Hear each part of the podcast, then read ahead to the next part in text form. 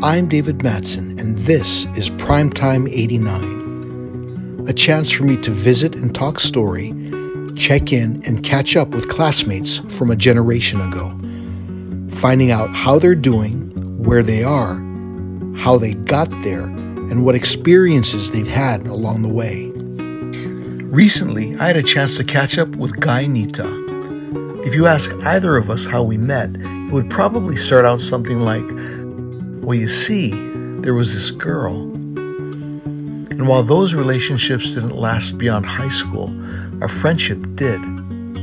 In college, we shared an interest in motorcycles, and I went flying with him one spring break in Arizona. Later, I'd admire his budding career as a commercial airline pilot as I made my way through medical school and residency. Now, at this point in our lives, we can pause and take stock of what we've done so far. Yeah. So what, what you been up to? Like since since the last time we talked, did you did you get up in the air because you were uh you, you were like off for thirty hours or something? The funny thing, I was dreaming of flying when I woke up. Hmm. The weirdest thing about dreaming of flying this space age Concorde, and I was like, Okay. woke up like, what the hell? I got a Zoom meeting. No, I'm just kidding. I'm just kidding. so, guy, tell me a little bit about where you grew up. I was born in Maui. We moved to Idaho for like two or three years. And my parents were still going to college. They had us young, so they're in- still in college. So I think my mom was like 20 and my dad was like 21 or something. So we lived in like the country, but it was pretty cool. Yeah, we had like a country house. Um, I remember our beds being on the underground we moved to Kauai with my dad's parents. We lived in Kekaha since kindergarten. But I remember going to Waimea Canyon. So, what was that like? You know, growing up on Kauai. I just looked forward to fishing every weekend, go camping. Where did you get your start in fishing? Like, you know, Well, because my grandpa fished. My grandpa was like, uh, he loved going for uluas, you know, just whatever, papios, cast, and we should camp. So that was a big part of our life, was just camping, you know. camping. Yeah. So, was was the fishing shore fishing or um, Or fishing, we short casted, yeah, and and you know catching fish was almost almost like a byproduct of what the experience because you know just camping, making the fire, walking on the beach at night looking for stuff, and you know just as a little kid, bro, it was so much fun, you know, with all your cousins and stuff like that, you know. Oh yeah. So that was oh that was a big part of my life. I mean, you saw it when we did it. yeah. Oh yeah. Was was that the beach that you used to go to? That's the beach we used to go to all the time. Marshalls? Or is Polly it- Holly, yes. Polly oh Holly. my God, I went, I'm, I'm going senile. Yeah, so Polly Holly, you know, all that stuff, Queens, Queens Beach, and all that. Yeah, remember when we went, but we had good fun. That it's just sitting on the beach and enjoying it, bro. That's that's the experience, man. And then if you caught a fish, you're like, yeah, that's like icing on the cake. Yeah, even better. Yeah. So Yeah. did you have your uh, your go kart back then too? I did take it a couple times, like, because I remember riding it, looking for firewood and stuff like that. I can't remember how many times we took it camping with it. So we just kind of fished more. Yeah. yeah. You remember you remember that video clip that we got when we were uh, you know doing the ramp on the yeah. yeah Maybe we should put that in your podcast somehow. yeah we would yeah all all they'll uh, hear is the scream. Oh, that was the best, man. that was awesome. Yeah, it's, it's so cool that we uh, we were able to capture that that moment, man. we used to play uh, football on the street, right? Like little kid Yeah. time. Light pole to light pole, yeah. You know, Yeah. that's the few. And I remember tourists used to always come into the uh, valley and ask, oh, which way is it, is it to Kokee? And we'd send them to Kapaa. You know, and I just like, I, as an adult now, I'm just thinking, bruh, that was so nasty. You know, but as a kid, you just, ah, that's so funny. But like, oh, man, I wish uh, had more integrity back then, you know, because but you know, we used to play with all, all our friends. We used to think, "Ah, send them the wrong way." Like, okay, oh man, okay, so um, so then you need to Kamehameha, right? ninth grade. Yep, ninth grade. with your brother and stuff. Yep, 87 grad, so two years older. So I'll go, I guess I'll go too because he's going. Yeah, yeah, yeah. Oh yeah, and it's a lot easier getting into Kamehameha schools from Kauai. So for the four years you were there, how do you think people would remember you? You know, your, your classmates from high school. I haven't changed. I, I feel like um, the same exact person in high school. I, I'm still shy. I still think of myself as nerdy, even though I wasn't putting out nerdy numbers on my report cards. I can Yo. I can say that much. I still smile a lot. I think everyone tells me I still smile a lot. So, ninth grade, my first day of speech class, right? We had to do a, a five minute impromptu of ourselves.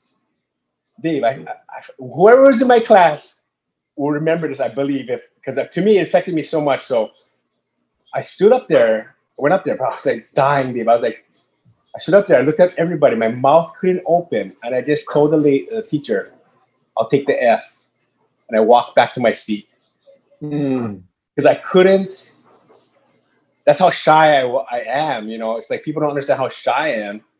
Sometimes too, which I feel bad because is that I think people take me as being stuck up, but it's not because I, I remember a couple of times I seen some classmates at the airport when I after getting off my airplane, and they came up to talk to me, and I'm like, I'm so scared, but it's like shy that I hardly talk. If they hear this, I hope if I ever talk to you at the airport that I wasn't being stuck up. I was just super shy. I, I don't know what it is. I just shell up. You didn't say very much. Once someone got to know you, there was a lot of interesting stuff that came out. So, Oh, I, I appreciate that, Dave. oh yeah, definitely. I mean, that's that's true. That's true. I'll add to your list. Um, great sense of humor. Oh yeah. You got you're super funny. If you could have one of your former teachers be your child's teacher, who would it be and why?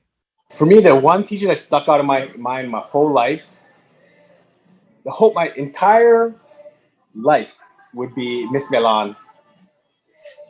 It's interesting because that's the only teacher's name I remember too. I really loved uh, her approach. She's like a mom. She was like a mo- mother. She understood. It was like a, a loud, um, gravelly voice. I appreciated that style. I, I wanted to. What it made me want to do is try harder. One thing that I've always admired about Guy from the very beginning was that easygoing, carefree, joking, self deprecating way about him. How he just seems to go with the flow, but at the same time, he was as accomplished and successful in whatever he set out to do. That's one of the things about him that I really admire. in college, my first year. So I was like on this, I forget what they call it. It's like the opposite of the dean's list. It's almost like the uh, you're gonna get booed out of the college list. And it hit me because you know we're just partying every day, right? That's all we look forward to just burning brain cells, right? I just remember mom calling her, hey, you know, dad and I, we spent a not to get the guilt trip, but it was like they're hard-earned money for me to party. You know what I mean? Like I was like, oh, you're so right. You know what I mean? And I just remember just um, thinking, oh man, how am I going to turn this around, man? I just got to turn it around. So I said, okay, one step, you know, one foot in the other. I'm just going to keep going in the other direction. You know what I mean? So just change your path, you know. I think that's that's a part of you know maturing, and I went through the exact same thing. No, yeah, I think you and I had kind of the same kolohiness. You're a highly functional Kolohe. and I was more of a Yeah. dysfunctional Kolohe. yeah, so in a weird way, I think it's super important to go through that Mm-hmm. early in life and not later in life. You know, I kind of want my kids to get it out of their system early because if they do it older, then there's more repercussions. I say, I don't think you can go to jail?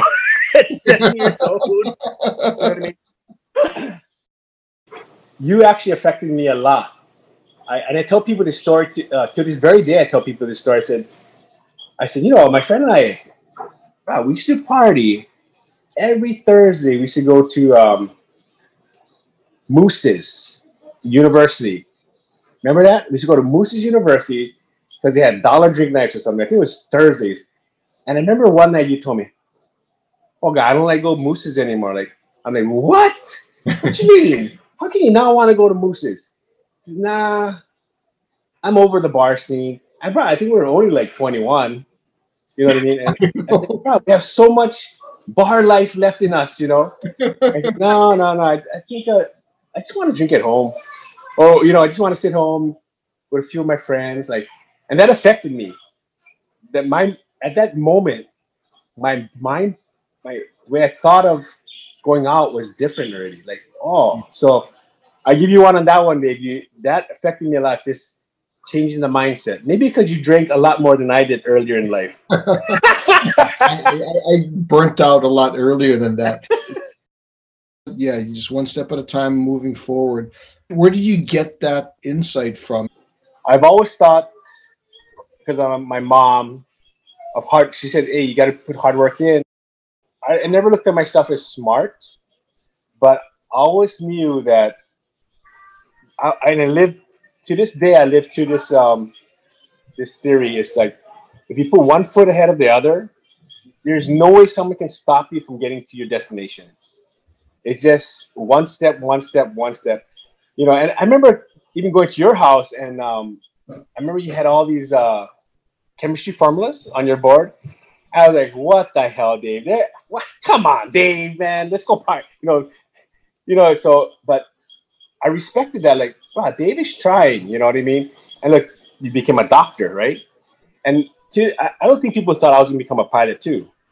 You know, so it's like um, I just believe, man, because if I just get past this one test in flying, because in to become a pilot, there's so many tests that I said I just gotta pass one test. Okay, I got past that one test.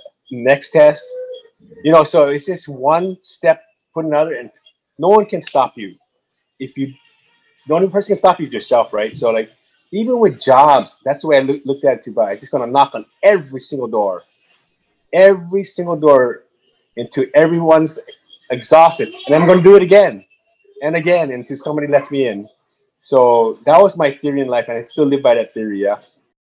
You know, honestly, I I believe um, because I wrestled, I think the coaches instilled you, right? It's like it ain't over till it's over. Just everything in life is mental, and I think also jujitsu because I think remember my, my uh, one of my instructors told me when he spars, he spars like he's he's gonna die. You're trying to preserve your own life.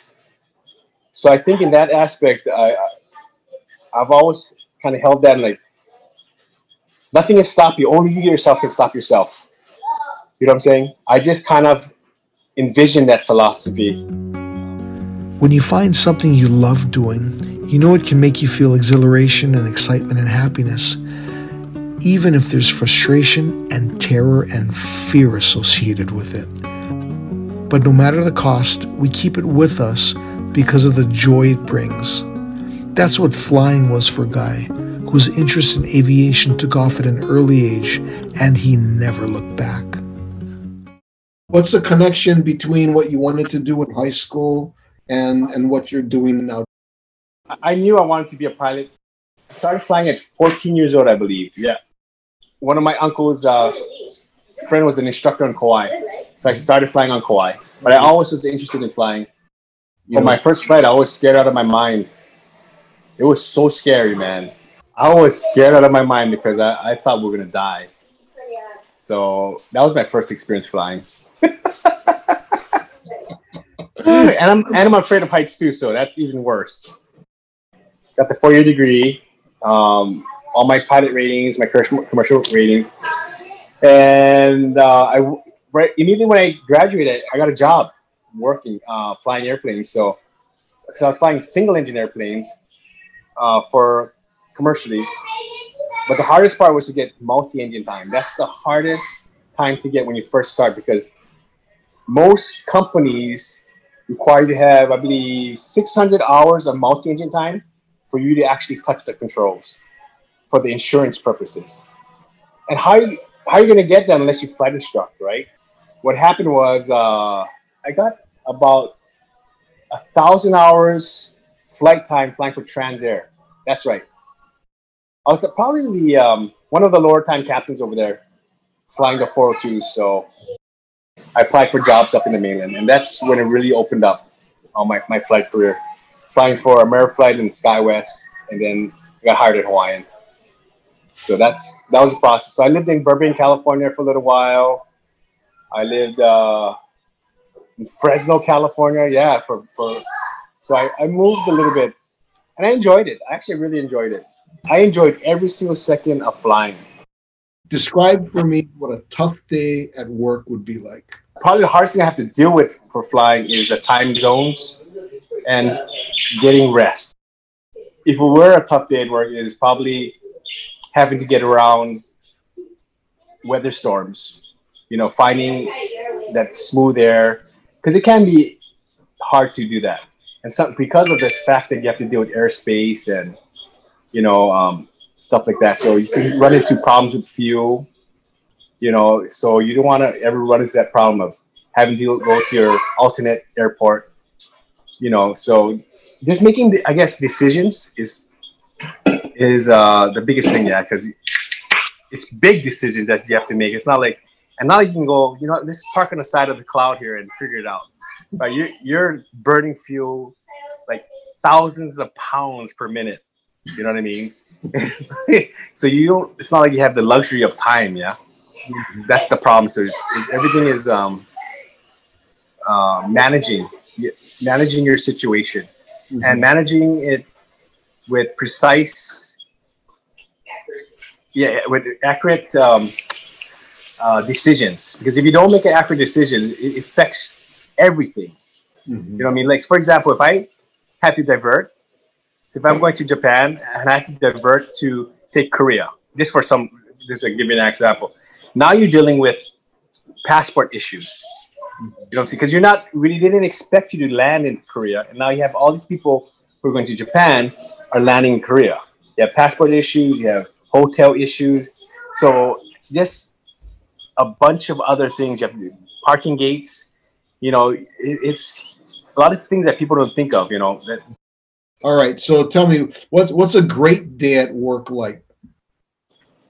Man, a great day at work is zero hiccups, A to B, no issues, a perfectly smooth flight, clear weather.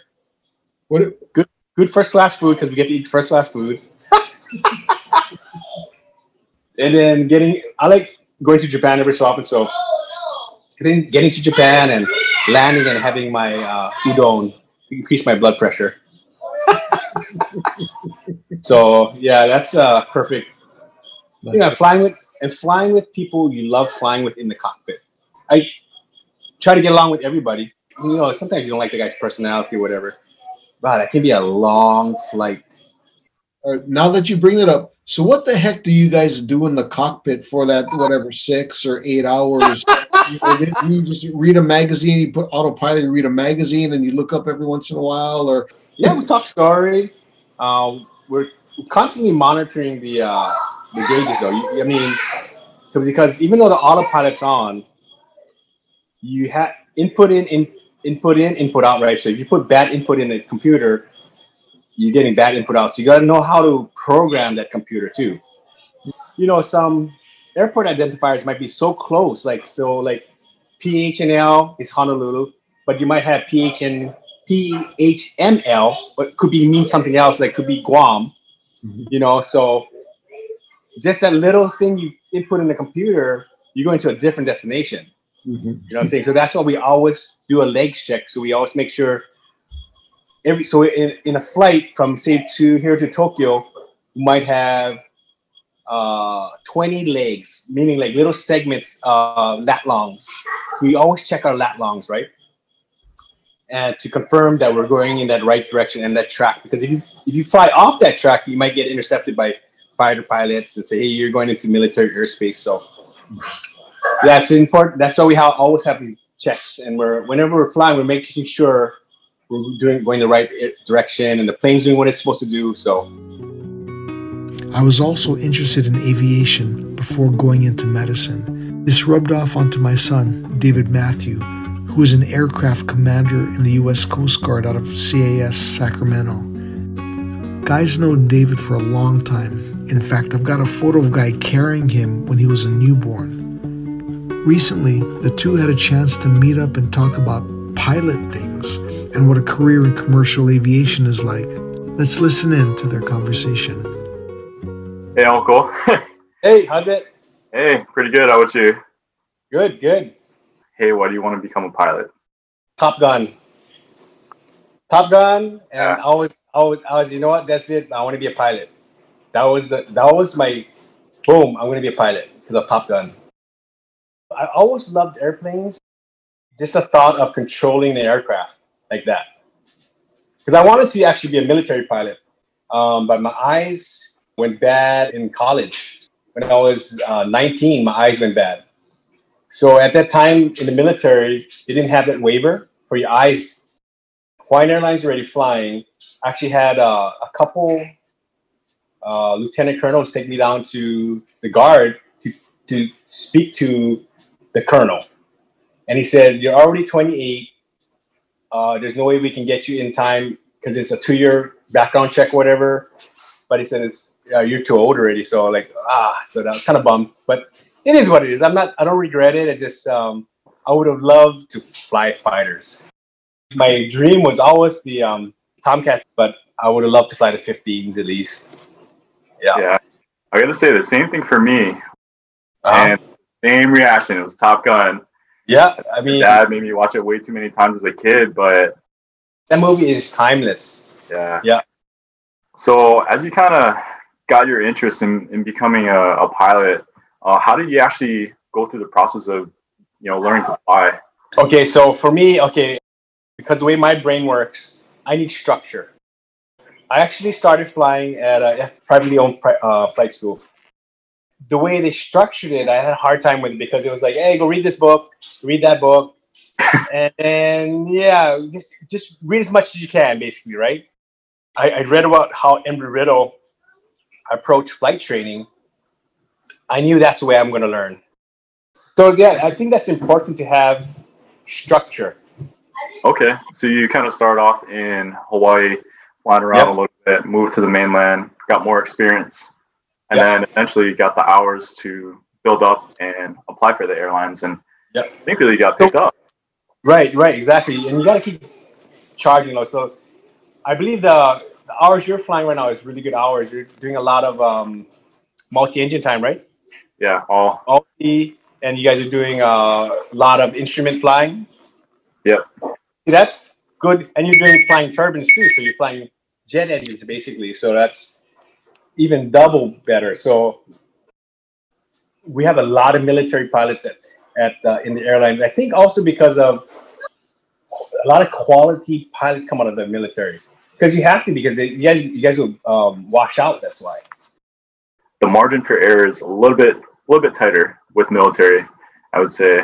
So Oh yeah, yeah. they knew a lot more about this, that, you know, staying on this heading, staying on this altitude, making sure that you're doing everything and not accepting a little bit of, you know, being off altitude above or below at all. if I had 10,000 hours flying a Cessna 172 uh, around the island in pure, you know, in, no clouds, I'd, I'd pick the guy with 500 hours flying a multi-engine turbo aircraft in hard IFR weather. That's I would choose the guy with the lower time because of his quality of its time, you know. So, and even if you look at a lot of the fighter pilots when they apply to an airlines, they probably have like maybe a thousand hours after flying 20 years in the jet in that in the F-15 because the the mission's only like 45 minutes at a time, right? Yeah, very small fuel tanks, um, very fast fuel burn. So Yeah. That equates to not a lot of flying time. Uh, flying time. Yeah, you might get like what two hours a week, maybe three, four hours a week. Maybe, yeah. It's Flying very fighter. Yeah, they do a lot of low level stuff. So they do a lot of briefings. They probably brief more before they fly, versus actually Yeah, flying. yeah, yeah. And after you fly too, you're briefing again like another four hours. So Yeah. It's a. I give those guys credit. I mean, it's like it's a lot of uh, briefing per flight time. How did you get into becoming an airline pilot afterwards? I just knew that hours was the biggest thing. Getting hours and getting quality hours. So if I flew in hard weather, I figured I'd be more marketable than flying VFR weather all the time. And they say if you can survive, then you'll probably be a good pilot later on. You know, like if you live through all that, you know. So, but yeah, that's how I, I figured my path would be. Like, uh, get my my most important time was multi-engine time, and where I was flying, I flew cargo, I flew for commuters, and um, then I got to Hawaiian. What's one of the most valuable lessons that you've learned since you even started flying Cessnas? Never take anything for granted. So it's not like one of those. I'm telling you, it's like this speaking from experience. It's like Hmm. once you get your guard down, that's when things go astray. I'd say just double check everything and kind of always um, get reference points. Like I always ask you, what would you do in this situation? Well, what could you have done differently? For example, we're flying to Vegas one night in the middle of the night. Boom, the cockpit starts lighting up. Like, oh, and because I, used to instruct too before on the 717, and I used to watch people, they panic sometimes, right? So, Mhm. like, why are you panicking? You know what I mean? Because the plane's still flying. Yeah. If the plane's still flying, you're still alive. So that's a reference point right there. If I'm talking about, hey, how would you deal with this situation? None of us are just born like this. We, we have to kind of be told or see, get the experiences like, oh, okay, I see, I see, you know. Yeah, there's a few times, and I think a good way to put it might be being complacent in the plane. Yes, exactly. Well said. And to your point about just being calm in the plane, When I laugh about it, it gives me a time to pause, just totally get my mind off of it. And then, okay, we have a dual engine fare. Let's start the APU, you know? yeah. Something, you know? And Yeah. a lot of what they actually tell us to do is no fast hands in the cockpit at all. Yeah. Aviate, navigate, and then communicate. You know? Yeah. And it always works. Yeah. If you don't do the first one, the other two don't matter. Everyone's different how they lead the cock, to run the cockpit, yeah? I let the FO or RO do what you do, man. I mean, because hey, they're they're qualified. I'm not gonna second guess you, but we're gonna run checklists because you got to have that trust. Unless it's like inverted, you know. ILS, you know. I remember one time I was flying uh, at Island Air. Man, this guy made a super crazy approach. I'm like, so it went off, Yeah. and I didn't say a thing. He said it to me. Uh, maybe I shouldn't have done that approach like that. Like, okay, he taught himself. Yeah. You know, so for me, I like them to realize it and then fix it for themselves. If not, then I'll say, hey, that, I, that wasn't that good. you know, I try to try to say it um, as politically as correct as possible without damaging them. Because I don't want people to lose. Con- I think confidence is a huge. Um, there's a difference between confidence and cockiness as a pilot. You got to be confident as a pilot, but cockiness is. I don't think there's anywhere any of that needed in the cockpit because that Yeah. creates uh, a weird environment in the in the aircraft. I just flew with a, a F-18 pilot, F-18 pilot, and man, I think he's I think he's a full bird colonel. I want to say I'm not sure, Wow. man, because you would think he'd be cocky, but he's super humble and confident. But I fly with those guys all day, any day. That's the type of um, environment I thrive on at Hawaiian. I know a lot of people ask, does the plane always land itself? That's a big one. And so we always land the plane by ourselves and take off the plane by ourselves. People don't even know we take off the plane by ourselves, but funny because people ask me, tell me, hey, you know, when you're flying, you're not really flying because the autopilot's on. Said, well, I, I beg to differ. So even though the autopilot's on, you're flying the autopilot. You're telling it how to fly. I think another thing that people don't know is that taking off is actually the most dangerous part of a flight than landing. They don't understand it, and they go, "What?" No, I said that's the most dangerous part because you're slow, low, and if you lose an engine, that's the most skill you can have is managing that engine failure at a low level without crashing. All these experiences, it just uh, makes your decision making more and more better. But nice talking to you, Dave. Thanks for uh, answering a few of my questions. Don't worry, we can talk anytime. I don't have much in my brain, but whatever I have in my brain, I can share. Tell me about your family now. Married, Noy Gibson, and then um, have two kids, Keelan and Rel. Rel is six, he's a girl, and Keelan is ten, he's a boy. Okay. So how did you meet Kanoy? Her friends basically kind of introduced us in a way. Yeah, I guess we became friends first. Yeah. Well, that's nice. I guess you really don't like your other half initially, right? Or do you? I guess you. I guess some people do. Anyone who knows Guy knows that the ocean has always been a big part of his life, whether it be surfing or fishing or anything in between. And with Guy, he's not one to settle. If he can do it better, he will. And if he has to create a better tool to have more fun fishing, he will. And he has. Tell me about your business. So I invented a couple of products for fishing, just to help myself. You know, and um, basically what happened was I made this product to help me rig fish, and uh, it was working pretty good. So I was like, man, I wonder if I should try and sell it. So I remember I told my dad, hey, dad, do you think this would, anybody would buy this? And my dad goes, nobody's going to buy that. so I said, okay, I'm going to make it anyway. So I made it and just knock on wood, people are buying it. So uh, stoked for anybody who's listening to this, bought my stuff. So yeah. We're still getting accounts, it's building. So coming out new products. It's exciting. Yeah. I gotta give credit on this part because when I first started, I was so obsessed with getting it going. I was super stressed because, I felt like you know God gave me a gift that He um, put that information in my head how to make this thing right. Mhm. I didn't want to dishonor God and not jamming it, you know, going going full blast for it. But Kanoy was the one that put her foot down. She said, "God's not going to honor if you don't honor Him first.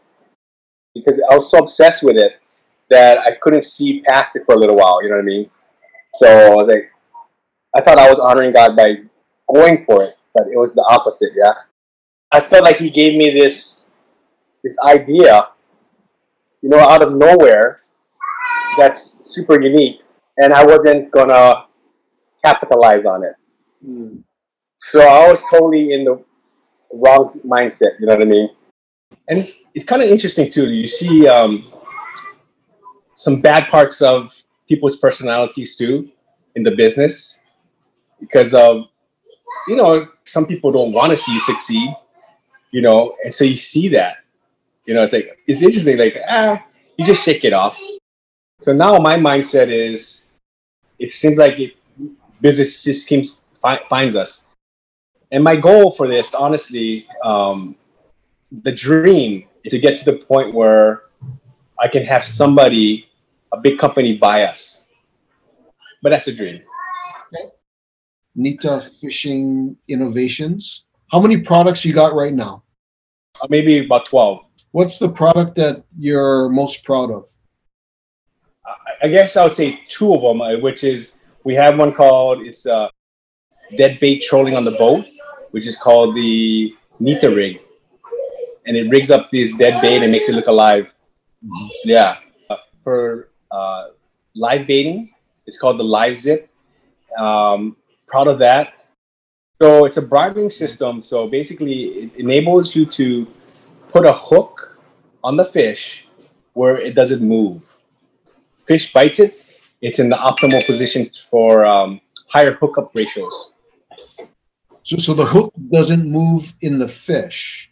Yeah. So basically, you're you're um, bridling the head of the fish with a hook.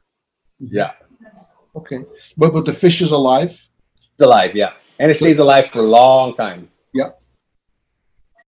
I know it sounds so cliche, but bro, I have met so many cool people, different walks of life, just through our business. Like, because we have our stuff in Abu, uh, Abu Dhabi, you know, just talking to the store owner, you know, like talking to people in France who have our stuff in France, uh, Israel.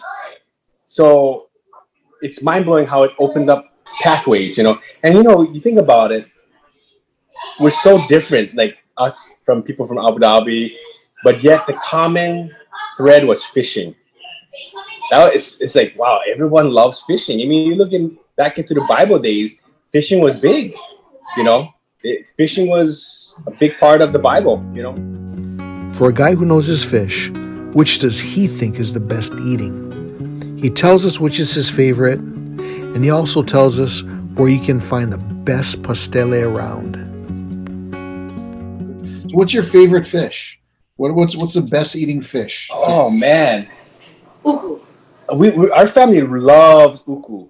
We love eating it all kind. Of, you can cook that fish all kind of ways. My wife is putting a plug out on her. She's the best cook in the world. Hey, I believe it. Well, I mean, she, with with all the fish she must be bringing home, I bet she's got a lot of opportunity to experiment and all of that. It's, no, it's pretty crazy. I mean, I, I I was surprised how good of a cook she is, but What's the favorite thing that, that you like that she makes? Or, I'm trying to get points right now. So, oh, you know what? Oh, this is the game. This is because she's gonna make this tonight. Oh boy. She makes the best pastele stew, bro. Her? She's like, oh no, but bro, she makes the best past, and she's not even Puerto Rican. I'm so good, bro. It's like uh, it's Puerto Rican food. My wife's nationality is half black. What? She's, she's half Chinese, half Japanese. No, but no. Um, she has a uh, gift from God to cook. Definitely. nice. Mean. The only thing she made for me, I can tell you this. She hates this story, but she made me this thing, and it tasted so bad. What was it? Calamari. She made calamari. Right, it was the worst thing I've ate in my life. worst thing. But since that day, I everything has been home runs. Yeah. Yeah. Yeah. So I can say that much, and I, without even flinching. So Yeah. Well, you know, from from a fisherman to a, a fisherman's wife, the, having good food on the table is always Oh, always yeah, uh, yeah. a nice way to keep a keep a happy family. should I show you my belly to confirm my No, happiness? that- thank you, guys. guys. This isn't that kind of interview, but but thanks for the. What's your comfort food? Oh, comfort food. Oh man. Mexican. Mexican Chicanos. Ah, I can eat Mexican every day. Every day. What's your favorite dish? Pastele stew from the wife. She's making that today. You know that, right? Oh my gosh. Nice, nice, nice. All right, so guy, last few questions. So, how do you take your coffee? Bruh. I take it pretty much. I put like three quarters coffee, one quarter cream, and like seven stevias. it tastes like a poo drink. Seven packs though, Dave. Seven packs minimum. Of uh, stevia, and that's a lot of cream too, L- like Yeah. a one to four ratio of cream, or one. To yep, yep. Uh, all right. How do you have your eggs?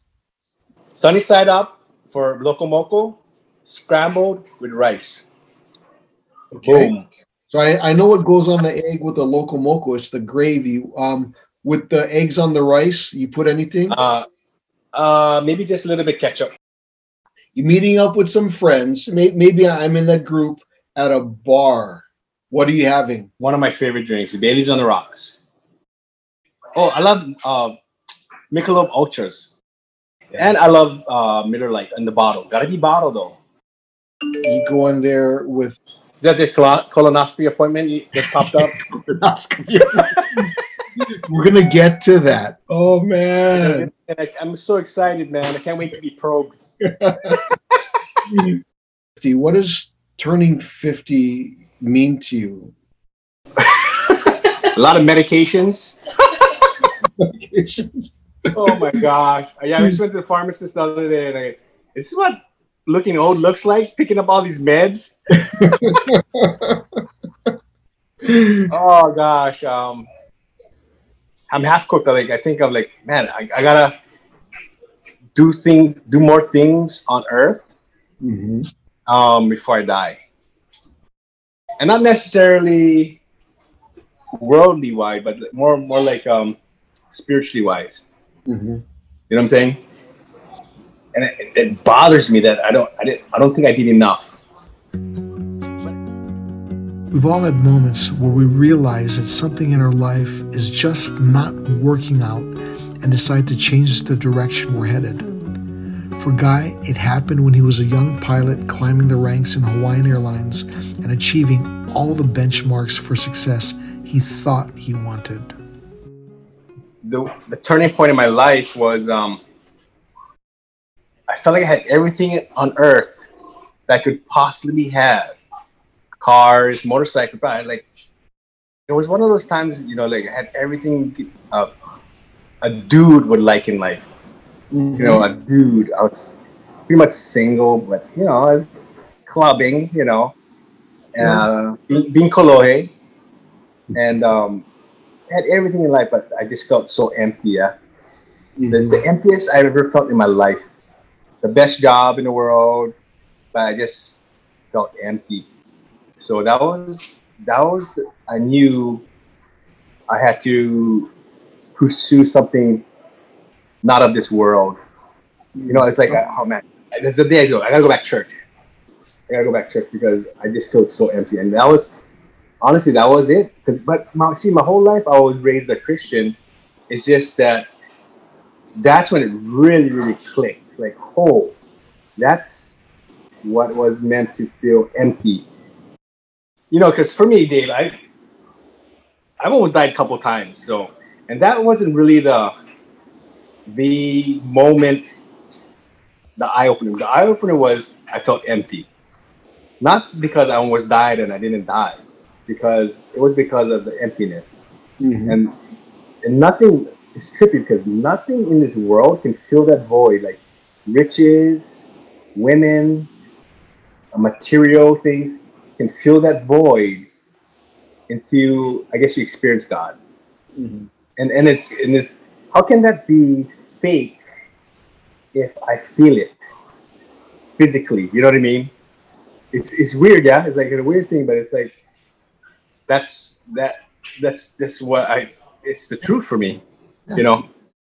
I feel like I'm in a good place, um, but it's a never-ending um, strive to do do God's will. You know what I mean?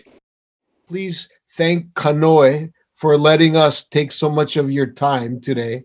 I didn't think it was going to be four hours, but four hours of information. I thought at most I'd had ten minutes of information in my head. pilots are like pilots are like fishermen. We like to tell stories. The inner lobe of the hippocampus is connected to the uh, biological system.